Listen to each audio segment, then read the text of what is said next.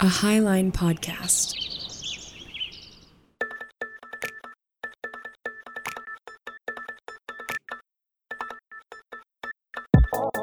Welcome to Ravel, a roundtable show about how faith gets complex with the vast amount of information at our fingertips.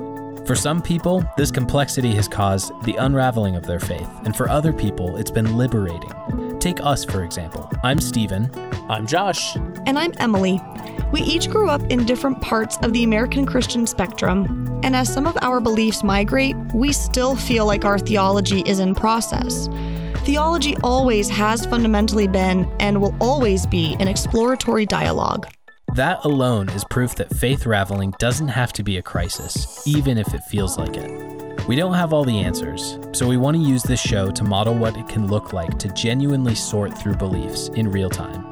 So share a drink with us as we pull on the thread of our own pressing questions. Thanks for listening. Hey, y'all. Oh, hey there. How's it going? Oh, hi. Before we get started today, I have an important question for you. Mhm. I would like to know what you are drinking. You had me nervous. Yeah. I didn't. I know that's a heavy hitter, like just to start off, but like I think it's important that we talk about this stuff, you know? Like Yeah, have yeah. the hard conversations. absolutely. Valid. I'm enjoying a Petrus aged pale. It's like an IPA and sour in one beer. It's very interesting. What does Petrus aged mean? I've never heard of that. No, Petrus is the brand. It's an aged Oh. pale ale and then somehow sour as well. I really don't know how to describe it. That's just Weird. what the l- label says. It's very curious. Does it taste good? It does taste good. It's honestly, it's very sweet. It is like super sour on the sour scale. So, Mm. But it's nice though. It's nice for kind of a uh, a summer afternoon like this one. Oh, I love it. Um, so it's 60 degrees here in Cody. Yesterday it was 40. Um, and so it is like fall weather. So I am enjoying a pomegranate hibiscus tea hot. Ooh. And it's delicious. Wow, that sounds- Wonderful. I like it when hot tea season comes back. right? I Right? Call it soup season, but yeah, to each their own. don't don't even start, Stephen. Okay? Soup can be year round. I know that's true. Oh, speaking of which, uh, Emily, you missed one of my greatest tweets ever, and I I said pie is Oh, I just saw it. pie is just fruit soup in a bread bowl. Ah! you know that one I can get on top of. That that's fine. That makes sense to me. No, no, No, absolutely. no.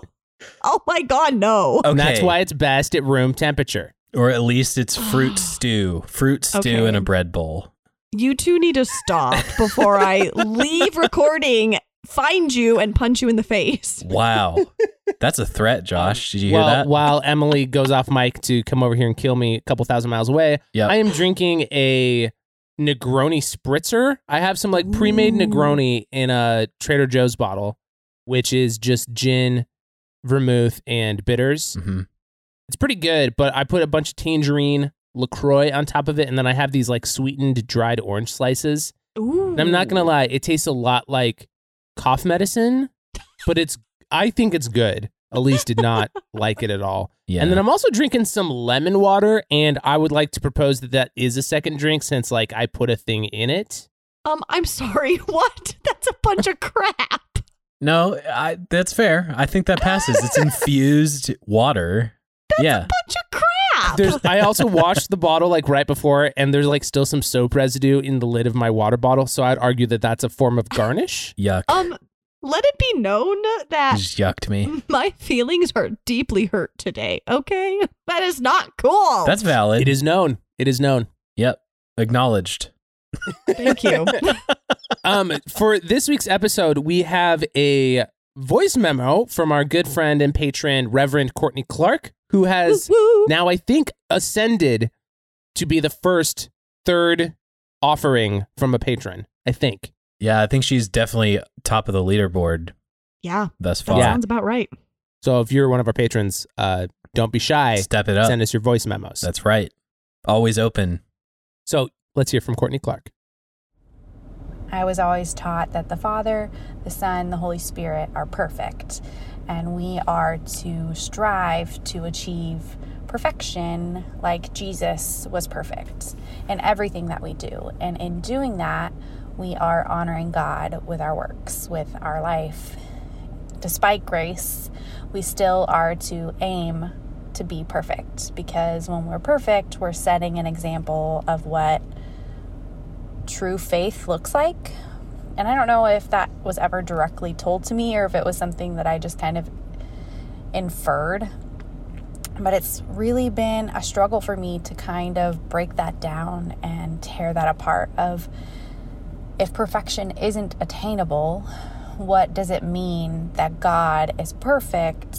And what does that mean for us as humans and how we relate to a God who is perfect? Wow. Perfection. My first thought is the uh, the meme of Michael Fassbender in the Alien movies saying perfection. I have a feeling that this kind of theological emphasis comes from this verse that I don't remember where it is, but I think it's Jesus saying, like, be perfect just as your father is perfect. Mm-hmm. Something to that effect. Am I getting that right? Ooh, Matthew five forty eight. Be ye therefore perfect, even as your Father which is in heaven is perfect. Mm-hmm.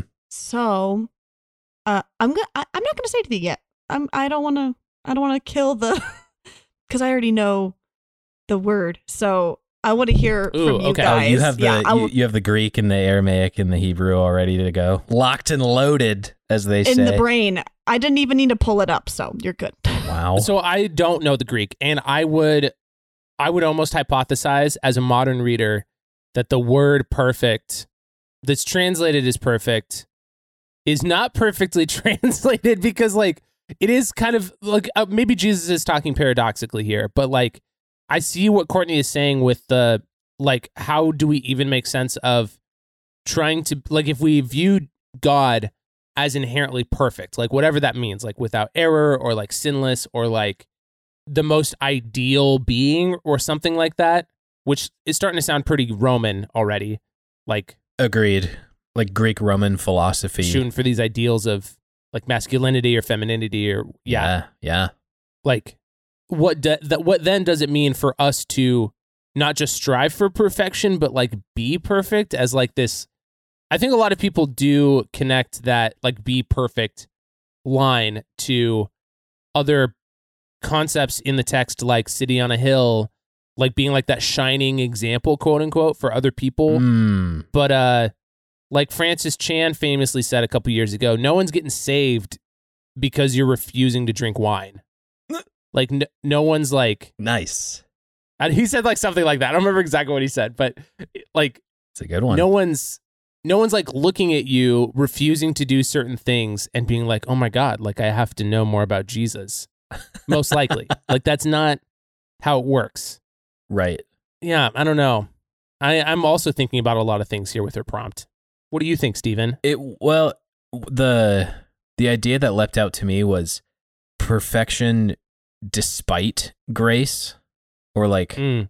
Mm. like this sense of a theology that gets handed down of uh you are already completely forgiven and made perfect by the blood of Christ and that is what we hold on to as grace. But because a theology of works is such a taboo subject for people who are all about that kind of grace is like it's hard to square versus like from James saying you know faith without works is dead.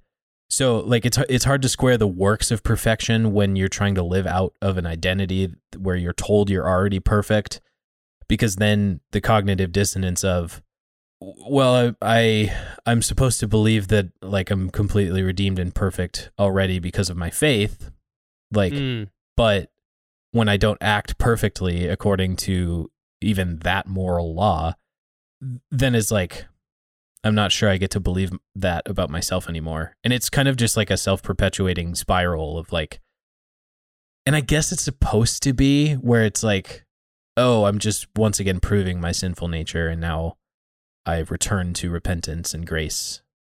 Well, I think it really depends on how people use the word perfect as well. Like like I think it can be to use Emily's words. I think it can be really life-giving and affirming to tell people like no, you're already you're good like you're perfect like you are you're made in god's image etc etc like very like life focused theology and i think it's another thing to be like really shame focused with the idea of perfection Sure. so I- i feel like per, like the whole perfect perfection thing that courtney's getting at i feel like it's one of those like christianese Yeah. phrases that people just use in so many different ways Well, and and definitely to go back to one of your previous points, I think it's definitely related to that like Greek philosophy idea of like a Platonist like Yeah. world of forms that gives us like the perfect model of everything that's in the realm of shadows kind of idea. mm-hmm. Uh which um, there's a lot of ways that Greek philosophy has kind of wormed its way into what is modern Christianity that as far as I can tell early Christianity was almost diametrically opposed to some of those ideas. I guess the other thing I'm thinking of is like an Old Testament, like a Genesis narrative precedent for what good and perfect mean. Because I think it's notable Mm. that it's not translated and God saw that it was perfect and that's the end of the first day. And then God saw and said, This is perfect and that's the end of the second day. He says it's good. And as far as I understand the Hebrew, that's the, the Hebrew word tov, which I've heard many uh, a Jewish scholar speak to as almost a it's like good that's more than perfection, but it's also Mm. a good that leaves so much room for understandable error and mistake and accidents. And like while you can't lose your tov type of goodness you can lose perfection in that like perfection kind of comes with a rigidity when when applied to like moral codes whereas tov lets you flex a bit and kind of live into the identity with some somewhat of a, a comfort knowing I will fail, but that won't like ever negate my toveness or my goodness. Mm. Emily, are you familiar with that word? I am, yes. And you're speaking to it correctly. Oh, phew. I will add, so both with the Hebrew and the Greek, it is a quality and a quantity matter. So Oh, cool. the Greek the Greek word for perfection is teleos, which basically means to come to completeness or to be complete. It has nothing really to do in regards to being blemish free or having no faults. It's coming to this idea of you have reached the epitome.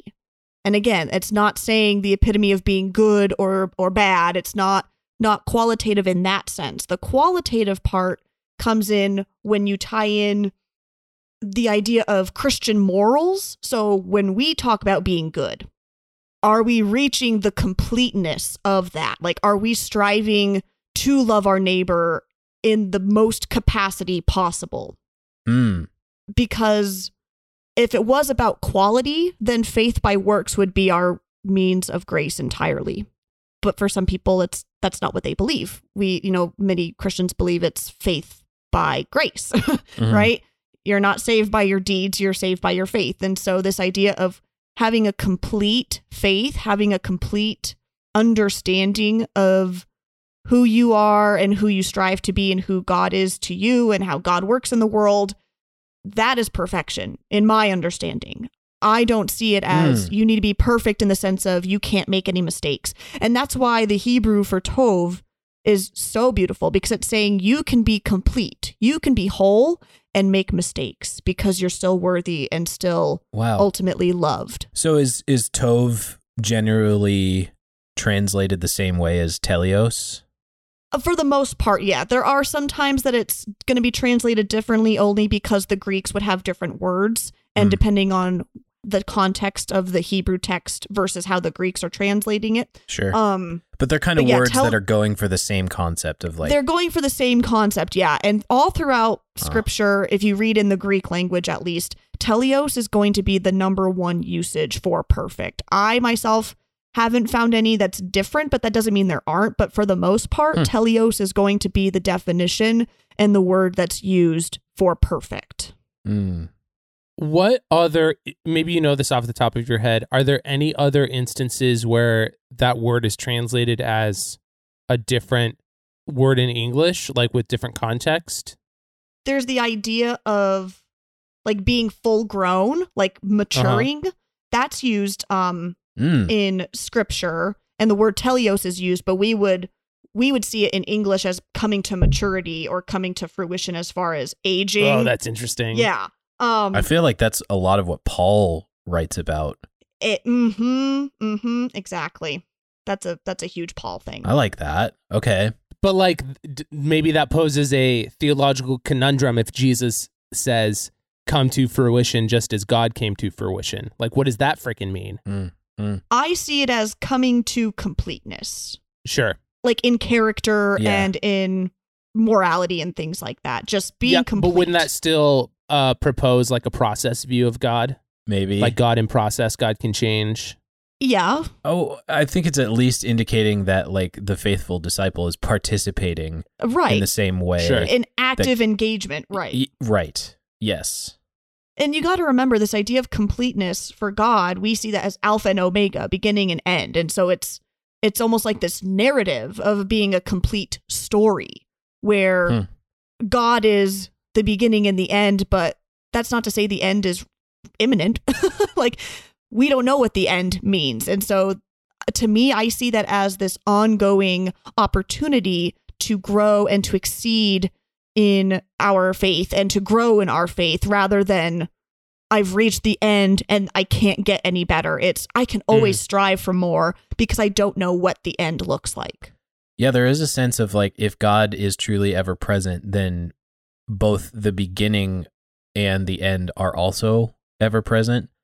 Mm-hmm. And that being like a regener- regenerative cycle of like death and resurrection, just constantly Yeah. happening within us. Huh. I feel like that brings uh, a new thought to me about like the role of confession, of like confessing our sins to one another and to God as like a as the process of becoming more teleos, more complete. Of like Mm-hmm.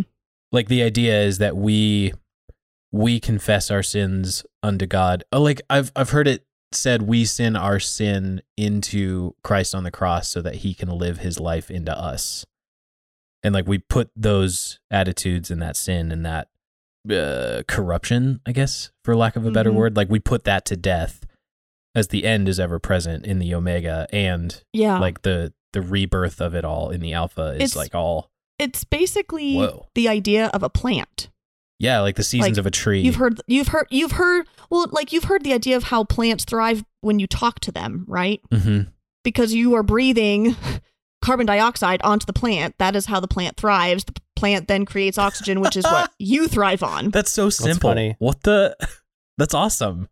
Yeah, that's basic. Jesus is a giant plant. Mm. What do you think about Courtney's question about like I don't remember exactly how she worded it, but what I heard her getting at was like the the struggle of perfection. Like like I think even with a view of like this kind of like growth oriented, there's always more to grow in, there's always more to learn kind of idea that you guys are talking about here. As good as I think that is, I think like what I heard Courtney getting at was like how do we wrestle with like the glaring imperfections that we can clearly see in our lives when we're like trying to strive for being like Christ or being perfect or like having growing faith like mm-hmm. I think, for me at least, growing up in the United States and being a woman, where we are basically taught, and that's the nice way of putting it, um, to be a certain body type and to have certain features. And that is what perfection looks like. And so for me, I always see perfection, perfect, as being strictly qualitative. And it's always going to be how other people perceive it. Mm. It doesn't matter how much you grow. It doesn't matter how much you have put in to changing your circumstances or to learn or to love yourself. If other people are trying to drill it into your head, this is what perfection looks like. That's damaging. And I think Christians are not, you know, they do not get a free pass from this. Like, I know plenty of people who are Christians who have this idea of, well, if you're going to be a good Christian, if you're going to be perfect in God's eyes, you need to do these certain things and you need to believe what I believe. And if it doesn't look like this, if it strays even a little bit, then it's not perfect because we are so good on putting other people's qualities onto ourselves. Like we have we have a Mm. checklist that we need to check off that other people created. And I think that's just the society, Mm. unfortunately. And Yeah. I think Christians are not free from that. Yeah, absolutely. It's a lot of projection going on. Like I myself knowing my uh like frailties or shortcomings, like want to project that ideal onto someone else to be like, oh, it, it is at least achievable or something like that. I think like some of that shame you can have around like your own imperfection, you start you you want you uh you start expecting it out in the world uh, like as quickly as you can find it because you want to know that it's at least possible. And we carry around, at least I know for a while I did, and it took a while for me to even leave it behind. But we have this idea possibly for people that they know grace is out there, they know that they are loved in every way and that they're human. And yet, for some reason, this idea of, well, if you have this imperfection, oh, that kind of sucks. Hmm. like, we're very good at telling people, you're loved. God loves you. Like, there's grace, mm. there's grace, there's grace. oh, but you're an addict. Ooh. You know, and then it's like right. the tone changes when you interact with that person. You Yeah. just told them, you just looked them in the face and said, Grace is extended to you. God loves you. Oh, but you're an addict. Or, oh, you're divorced. Or, oh, you're gay. You know, it's like, why do we do that? if we truly believed in the concept of grace, and if we are to hold on to this idea of perfection being completeness, Mm. we then believe we are complete in and with God Yeah. then it doesn't matter if you're an addict. It doesn't matter if you're divorced. It doesn't matter if you're gay. But for some reason, those imperfections are the things that strip people back from being close to the idea of grace. Yeah. I think what that's highlighting for me is that there ought to be no room for shame within this like paradigm of grace, but also even this idea of like teleos completeness is there's no room for shame going on. And whether you you're putting that Mhm. shame on yourself or you feel like that shame is being put on you by society or your church or even God for that matter. I guess I'm thinking about like when Peter attempts to walk on the water and begins sinking. Do you feel like it would be easy to interpret Jesus saying like "Oh ye of little faith," like why did you doubt as like shaming Peter or like how you know, like what what do you think Jesus was going for in that moment?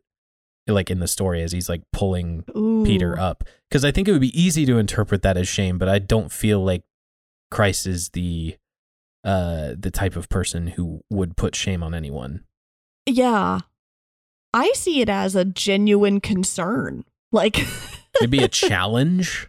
a challenge, maybe, you know, because let's face it, like Peter was his number one fan, if we're going to put it into layman's terms like that. Sure. And so for Peter to then start sinking, Jesus might have been kind of taken back a bit. And I think it was more of a concerned, like, whoa, hey, what's happening? More than a shameful statement. Yeah.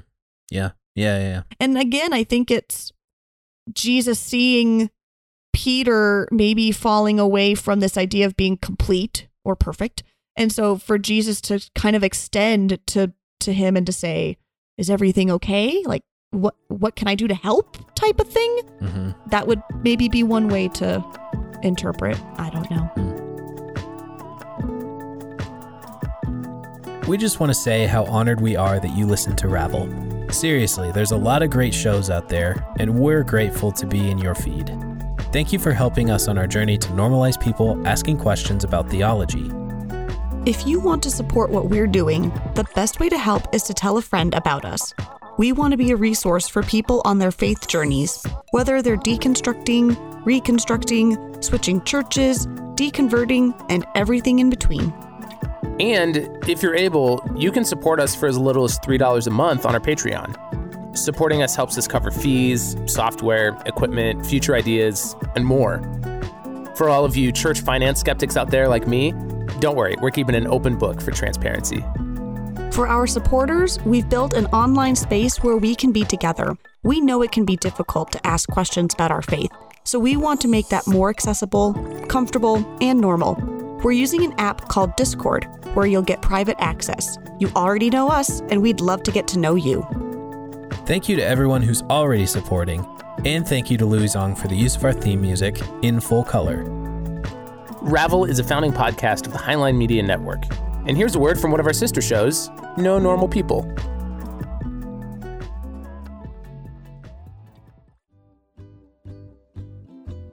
Hello, and welcome to No Normal People. This is a show where we prove that the more you get to know the normal people in your life, you discover that there really are no normal people in your life. You know how there's like famous people in the world that are known very well and how they go on podcasts? Yeah. Well, we don't do that. marketable names and Yeah, audience. buzzwords, and, buzz yeah, names. Social followings and John yeah. Buzz and well, we interview people like your Uncle Terry who collects model trains because he's normal.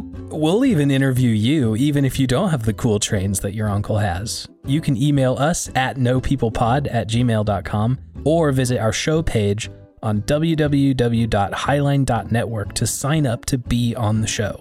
And remember, the only normal people you know are the ones you don't know very well.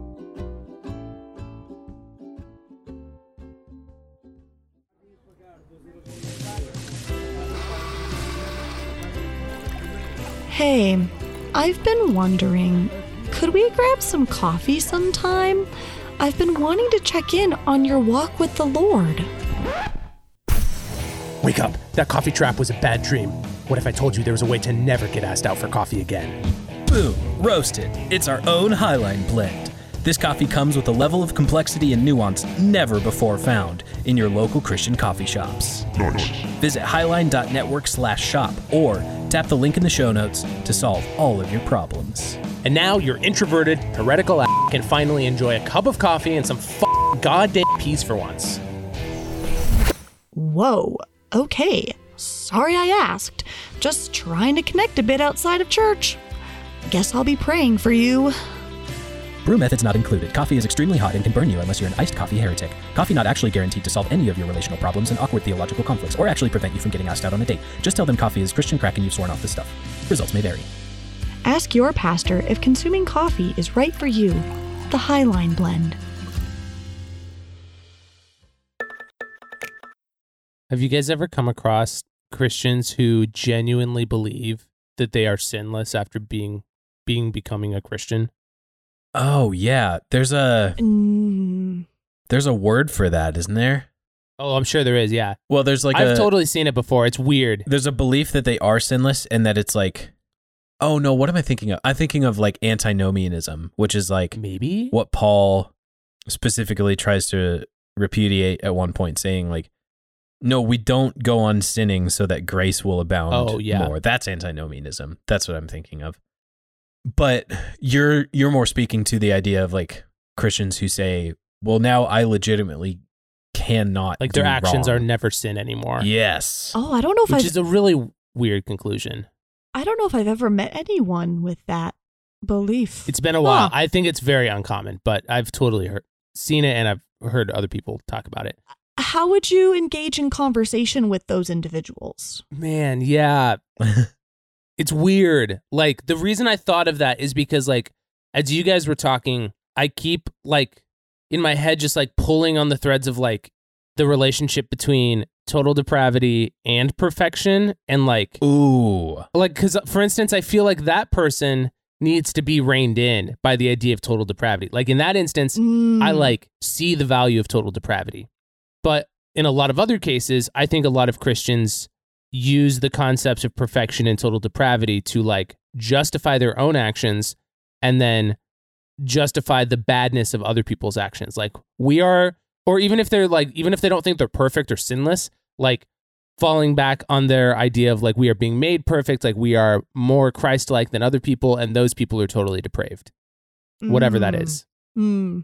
the other weird paradoxical thing I think that happens is like I think Christians love to I think this is maybe the more common thing that I see. I, there's a I think there's a lot of people that love to focus on like them their faith being made perfect and like we are being made more Christ like every day like we're doing our best.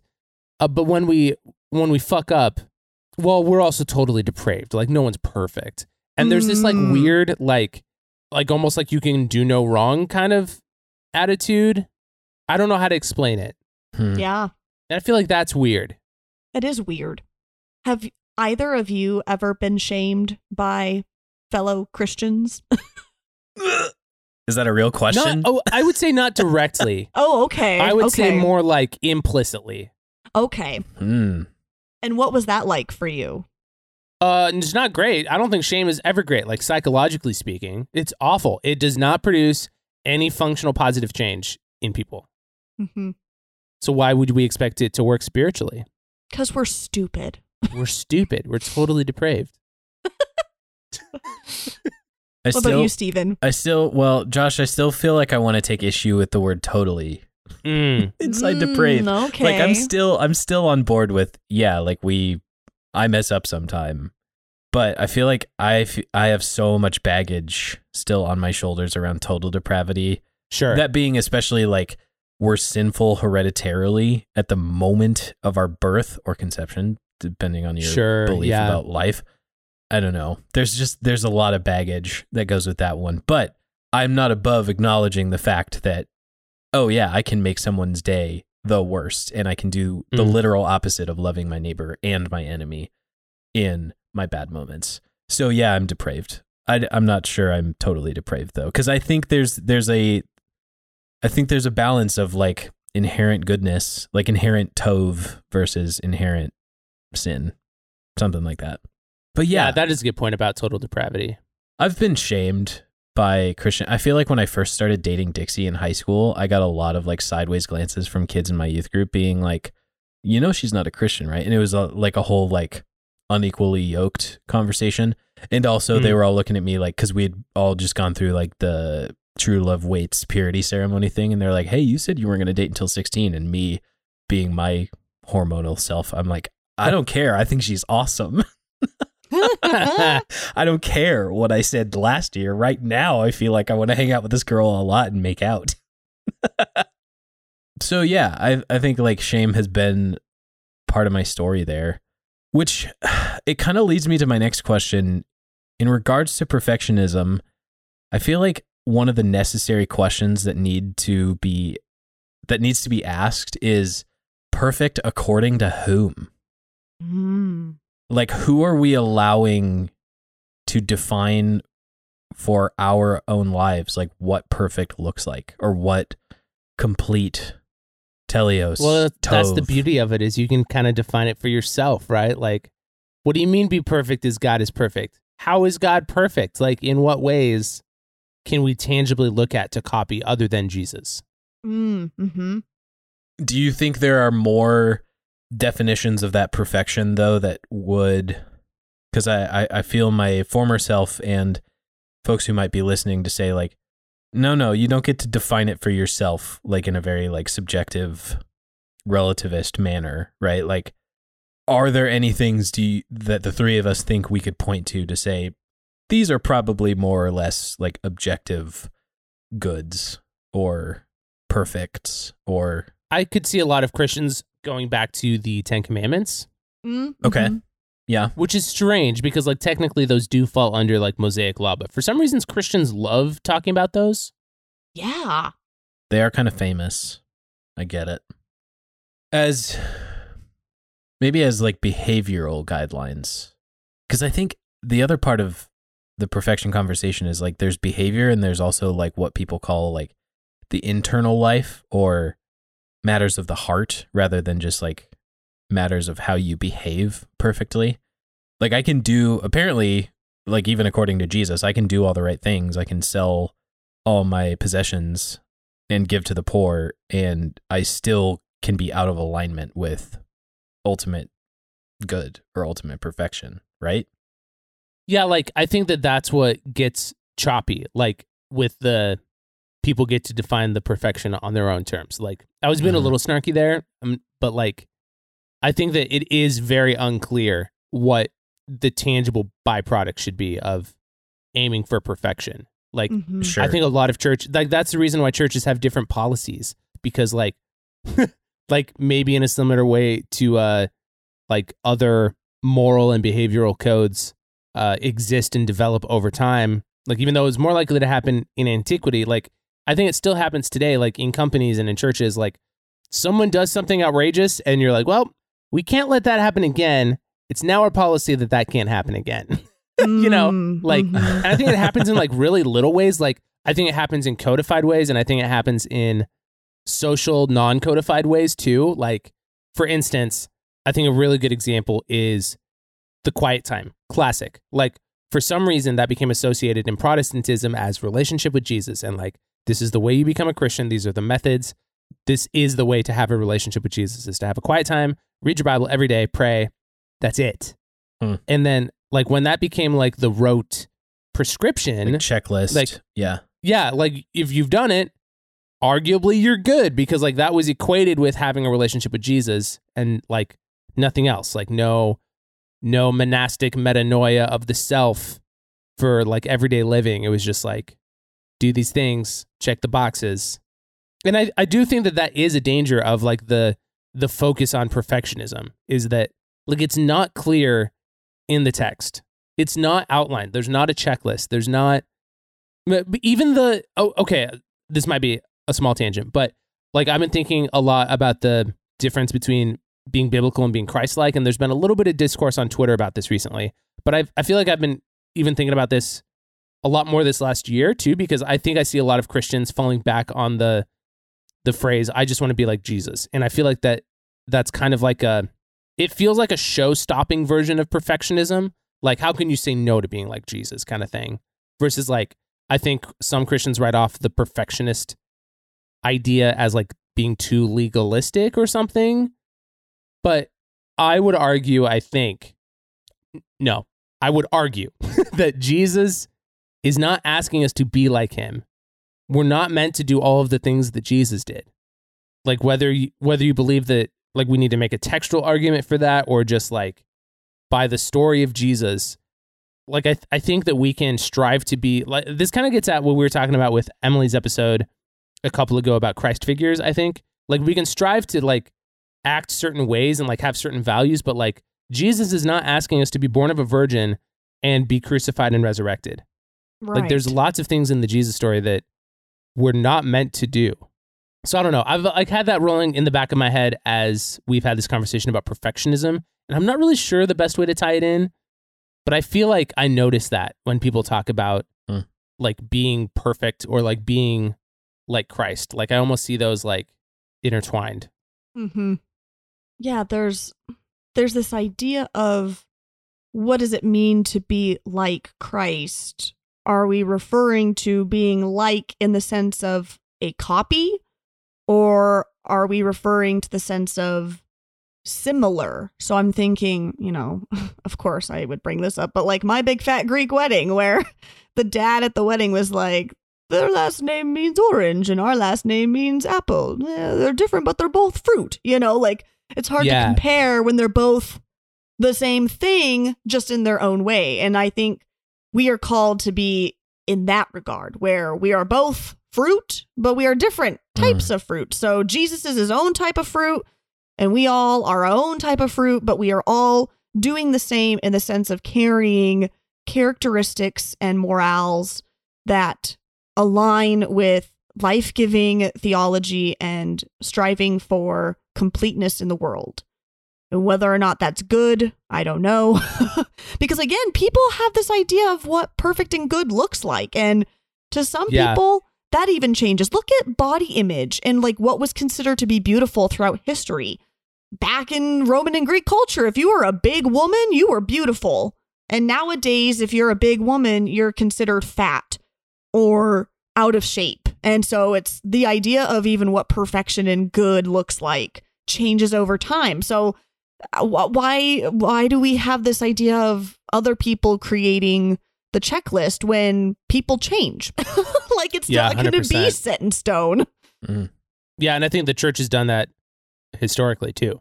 and is continuing to do that. Yeah, hundred percent.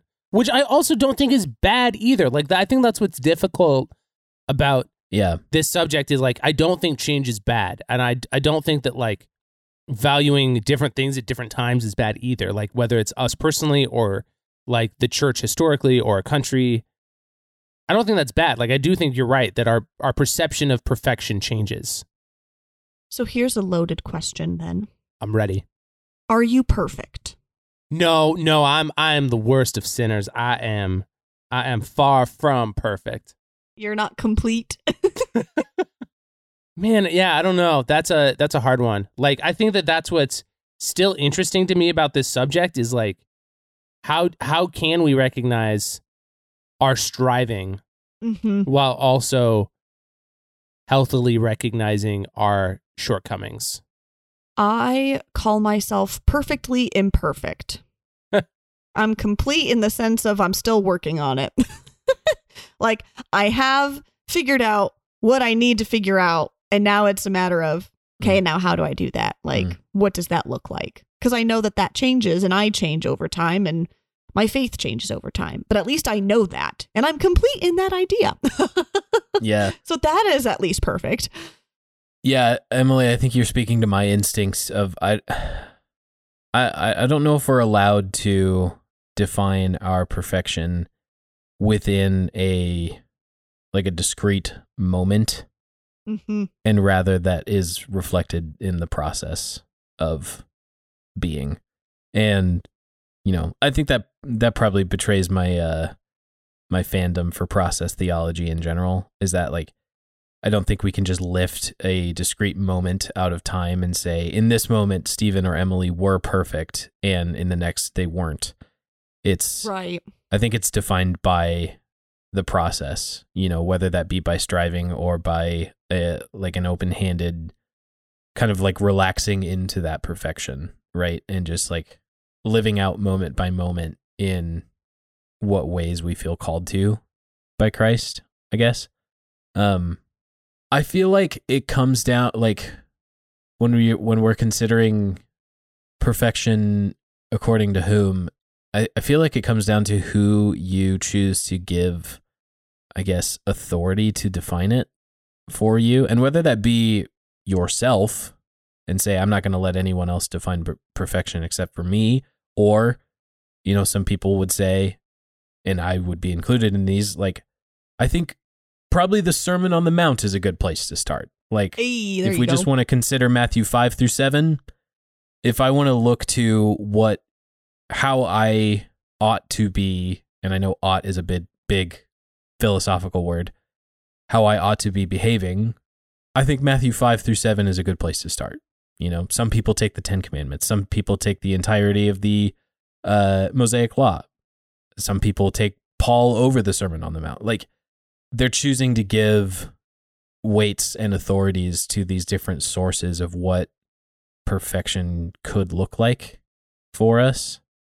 And I think each ought to have a decent reason for why they look to why they privilege certain definitions of perfection over others.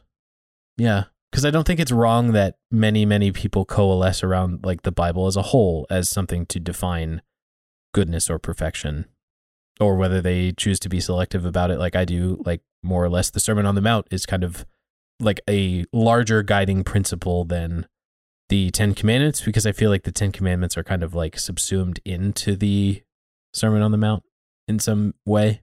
Do you both think that Jesus set the standard for us? Because I think that that's where a lot of the discussion in perfectionism is. Like Emily, I really liked Mm. your point about like beauty standards. Like there's often these standards that are set by someone else or like by a social entity that we then feel like is the expectation for us. So do we think that Jesus is the expectation of standard for the everyday Christian? Hmm. I would say yes, but I am always curious about whether or not it was intentional. You know, was it just an accidental kind of happy byproduct of the Hmm. whole Jesus narrative and who historically Jesus was? You know, it's like the guy that created styrofoam but didn't mean to. so, uh yeah, was that was that what happened? That's funny. I feel like flipping it on its head a little bit, Josh, to answer the Ugh, question. Fine. And I want to say while while I think Jesus yes set the standard, I think it's easy to look at Jesus and think, "Oh wow, the bar is so high." And Mm.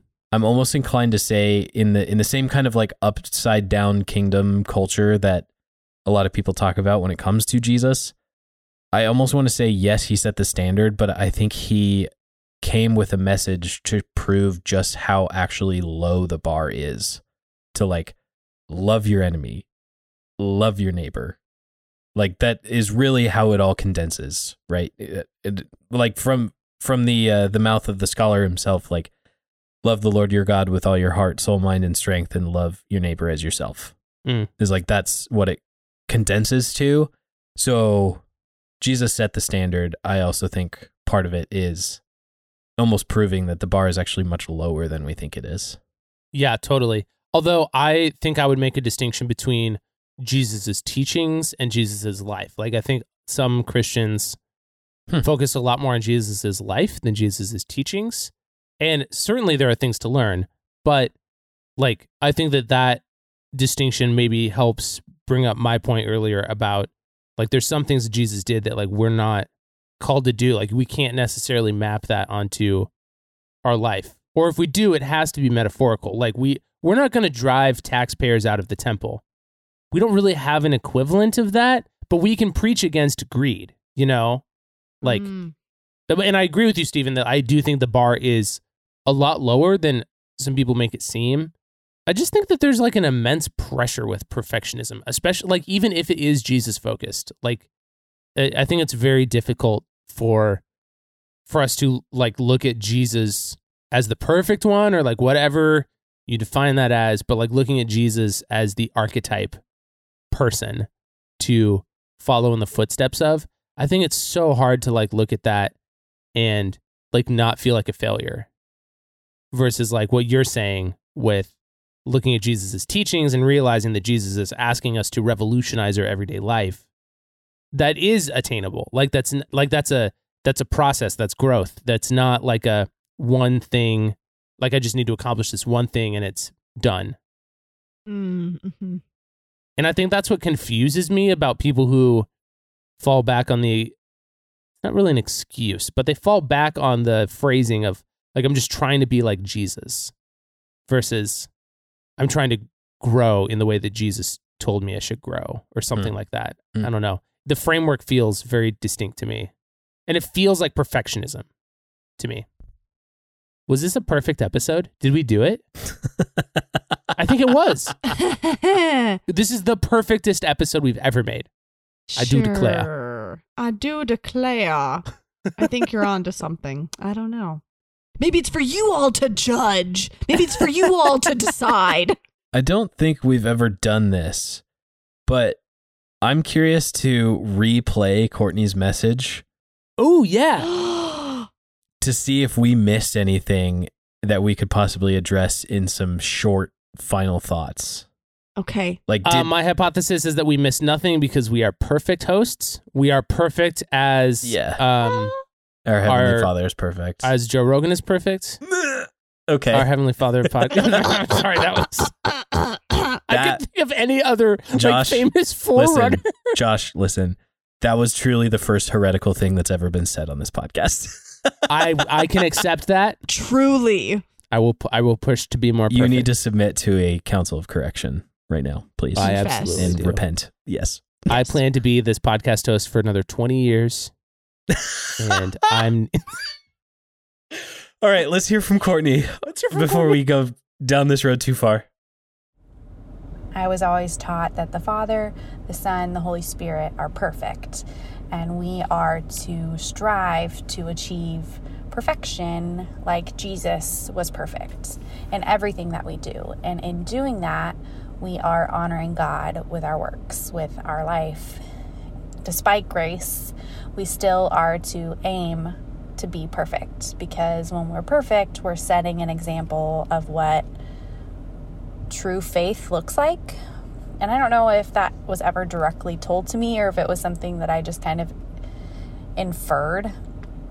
But it's really been a struggle for me to kind of break that down and tear that apart of if perfection isn't attainable, what does it mean that God is perfect? And what does that mean for us as humans and how we relate to a God who is perfect? Okay, I have a thought. Shoot. Okay, if I'm holding on to the idea of perfect or perfection being this idea of complete or being complete, hmm then don't half ass anything. Like, I don't think God half assed anything when, you know, c- creating us and loving us, you know, at least I would hope not. Mm. So, if we're going to strive to be complete, if we're going to strive to be perfect, don't half ass it. If you're going to love your neighbor, love your fucking neighbor. Like, if you're going to, if you're to doubt or if you're going to feel uh, lost and you're trying to figure things out, don't half-ass it. Like, go for it because anything that's half-assed is not worth it, I like that. in my opinion. Like, I would rather like if you're gonna if you're gonna say you hate me, then say it with conviction. You know what I mean? Like, don't just say it for the sake of saying it. If you say you love me, don't just say it for the sake of saying it. Say it because you mean it, and don't hmm. half-ass anything in life. If you whatever it is you're doing, whether it's in your faith, whether it's in your job, whether it's with your family, your friends, yourself, don't ever sell yourself short by not putting in the best of your effort and the fullest of your attention mm. because that is all we can do. And I think this idea of limited time because we're human really emphasizes that. Like we have however much time we have, so do it the best and the most that you can. Don't half ass anything in life. Yeah, I like that. Therefore, full ass. As your Full father in heaven, full asses. Yes. Not a quarter ass, not a half ass, not even three quarters ass. Full on 100% ass. You guys are killing me with this explicit tag this episode.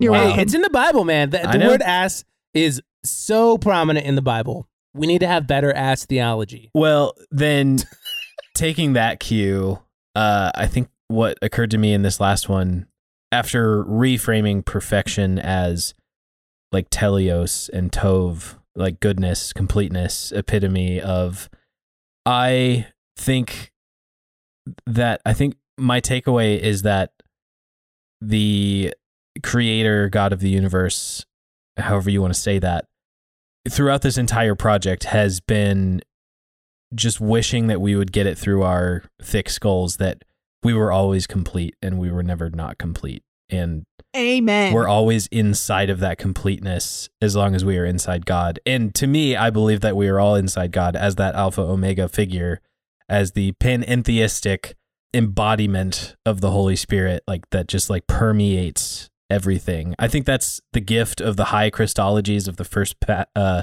first chapters of like Ephesians and Colossians from Paul is like Christ through all in all. And it really just I always come back to Luke 15 but it really reminds me of the father telling the older son toward the end of the story of the prodigal son is like you are always with me and everything I have is yours. And I think that is just something that this entire project of Jesus of Nazareth and like the cosmic Christ alongside the Holy Mother, Holy Father, Holy Spirit, Holy Ghost, like all of like it all is just to tell us like the only reason you think you're imperfect or that you're incomplete is because you were lied to and convinced that was true, but it was never true of you. That's right. We did it. I'm going to err on the side of different strokes for different folks. I think some people do need to hear that they're perfect and good and complete and that they're made in the image of God. And I think other people don't need to hear that. Like the narcissist doesn't need to hear that. The the depressed person who like just wants help and support doesn't need to hear that. And I think it's it's it's a it's an underappreciated difficult topic in Christianity to talk about perfectionism and our failures. And uh, I feel Courtney's struggle with like trying to word it correctly. So that's where I land. Delightful. Emily, do you have a perfect ending? No. but I will say this idea of striving for perfection, what does that even mean? What can that look like? I don't know if we'll ever find an answer to that. And maybe that's the perfect thing is knowing that we may never find the words for it, the way to see it, and the way to overcome it. But we can at least strive and we can try and putting our whole heart and effort into being authentically ourselves and loving people and showing kindness and goodness in the world, to me, is a glimpse of perfection that I hope everyone would want.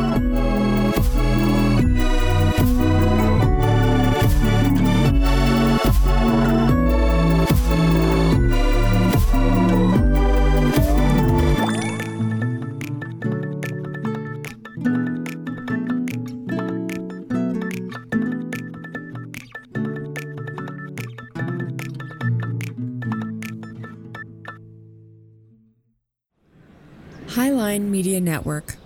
Artist owned podcasts by normal people in normal places.